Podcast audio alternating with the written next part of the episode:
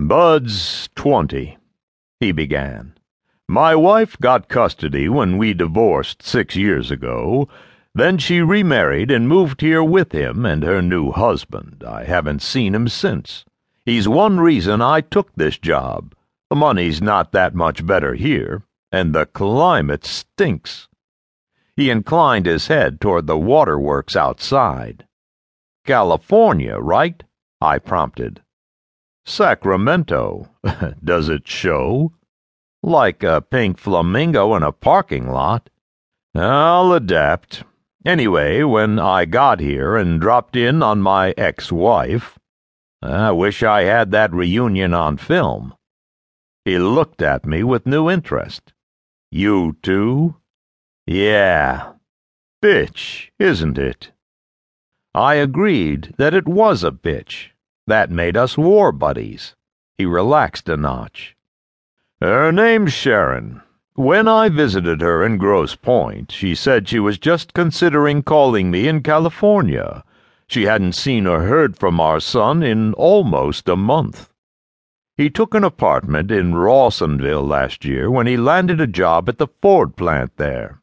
He came home to visit every couple of weeks or so, and sometimes stayed over on weekends. When he failed to show up or call two weekends in a row, Sharon tried to call him. She got a recording saying his phone had been disconnected. She drove out there and spoke to his landlord. He told her Bud had moved out about ten days before, just after he got laid off from the plant. She hadn't even known he'd been laid off. I dropped in while she was vacillating between notifying the police and calling me. That was yesterday. I called you as soon as I got your name from Barry. Did you check with unemployment? They haven't heard from him either.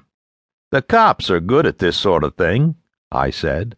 They have the manpower and the facilities. When you hire me, me is all you get. Barry says that's plenty. He rubbed a nicely manicured thumb over what might have been an irregularity in the desk's plastic surface, if it had had irregularities. There's something else. Mm, there usually is. The man Sharon married is named Esterhazy, Charles Esterhazy. He has a grown daughter, Fern, who lives with them. She's been married and divorced twice.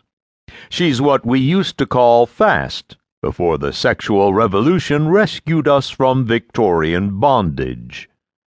He made one of those faces newscasters call wry.